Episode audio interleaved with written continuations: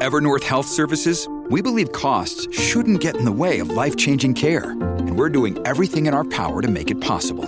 Behavioral health solutions that also keep your projections at their best? It's possible. Pharmacy benefits that benefit your bottom line? It's possible. Complex specialty care that cares about your ROI? It's possible. Because we're already doing it. All while saving businesses billions. That's Wonder made possible. Learn more at evernorth.com/wonder. Well, one city councilor in Vancouver is going to be putting forward a motion, and this is a motion to ban infrastructure that has natural gas hookups in newly built homes when we're talking about things like cooking and fireplaces. This is going to the May 31st Standing Committee on Policy and Strategic Priorities agenda. And Councillor Adriane Carr is the councillor behind this and joins us on the line now. Thanks so much for making some time this morning. Oh, thanks so much for having me on, Jill. Uh, so, what specifically would you like to see when it comes to the use or the non use, I suppose, of natural gas and in homes in Vancouver? Uh, well, first, let's start with new homes. Um, I think it was an error for us to not have included um, the uh, uh, keeping gas out of in, in methane. I mean, I, I want to just correct when you said natural gas. Most people think natural gas, but it's actually over 90% methane, um, and so which is a very, very bad gas in terms of uh, the power to change our climate about 80 times more powerful than carbon dioxide in the atmosphere. Um, so my so we did do as a council changes to our bylaws to say in new homes, in new buildings, um, that we would not allow gas, methane to be used for um, the space heating and hot water heating, but we did not include um, for gas stoves or methane stoves or fireplaces, ornamental fireplaces that homes have, which um, totally doesn't make sense. Number one, because um, it will cost more to put both gas and electricity kind of in the same in the, at the same time, and it's cheaper uh, when you build a new home to actually eliminate any gas infrastructure. And from a climate point of view, it makes no sense when scientists are saying, "Look, this is such a dire situation in terms of climate change. We absolutely cannot be expanding fossil fuel infrastructure. Makes no sense to allow it in new buildings, which are the best way and the easiest way for us to stop the use of fossil fuels. But when we're talking about natural gas and BC's natural gas industry, I mean, BC exports most of its natural gas. So by even by if you ban this in new builds in new homes in the city, it doesn't stop the use of natural gas. It just shifts it to another area, doesn't it? Uh, well, I would absolutely hope, Jill, that we have uh, that, that politicians at all federal, provincial, and local levels are recognizing um, that we cannot keep expanding our fossil fuel infrastructure and our use of fossil fuels.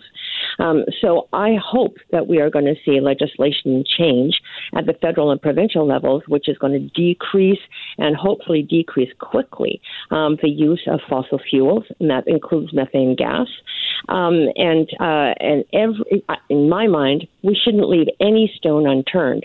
Um, so for the city to be able to use our power over our building bylaw to forbid the infrastructure building uh, for in, in new builds, uh, new buildings for gas really makes a lot of sense something we can do.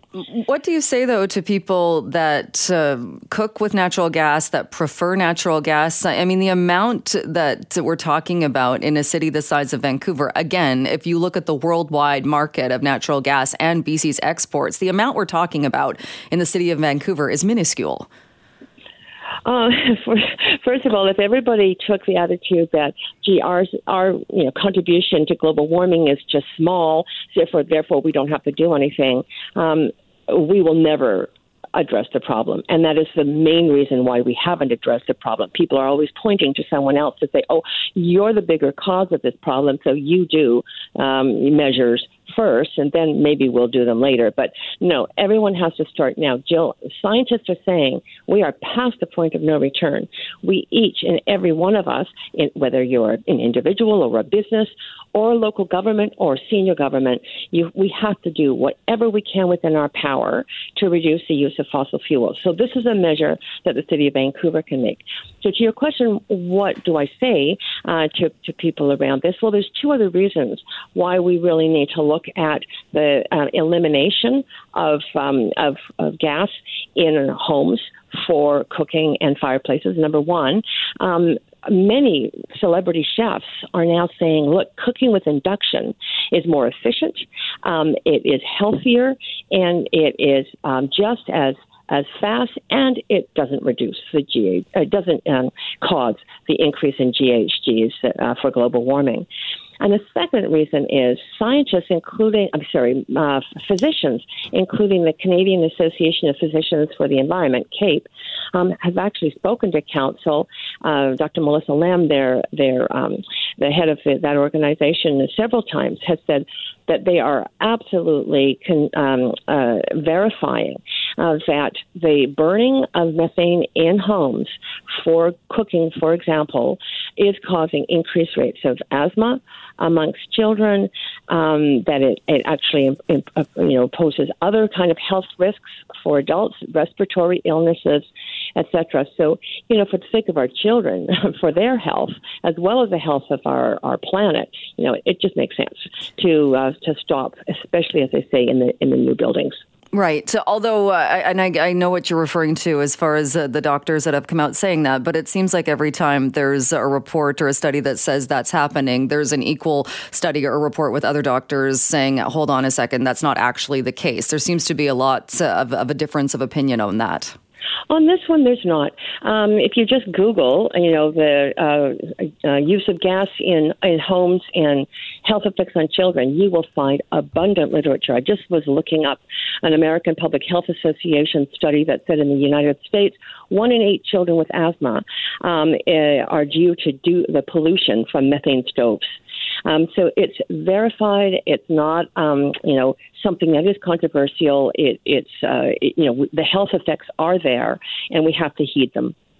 Uh, where does the money come from? If this was to go ahead and uh, the change is made to buildings, uh, new builds in Vancouver, where does the money come from to ban or to get rid of the existing gas stoves and fireplaces?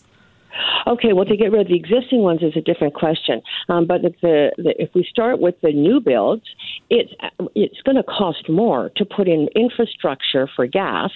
Um, uh, uh, methane uh, and put in all the electrical um, wiring that you need for the the rest of everything, including the fact that Vancouver's uh, city uh, building bylaw uh, is currently ban- um, banning the um, the uh, implementation of gas for uh, any space heating or hot water heating, which are typically in many of the existing buildings in Vancouver. So um, to put in two sets of infrastructure is way more expensive than to not. Um, so for new builds, it's actually less expensive and more efficient to do it. For retrofit, this is a this is a bigger problem. And retrofitting, um, our city staff in Vancouver are looking at uh, the the uh, rules that might say at a um, point of your gas hot water heater, for example, uh, needing replacement, don't replace that. There will be a rule saying don't replace it um, with a gas uh, hot water heater. Replace it with an electric hot water heater. And the same with space heating, although that might uh, take a little longer. But we are looking, and in my motion, I call for staff to come back with us, uh, come back to council with a report saying how long do you think um, it'll take for us to actually be able to get the retrofit process um, fully going in the city because um, right now 55% of the emissions the GHGs in Vancouver come from existing buildings, primarily from the burning of methane gas uh, for hot, uh, hot water and space heating. All right, Councillor, we'll have to leave it there. Thank you so much for your time. Oh, I really appreciate your interest in this. Thanks, Jill.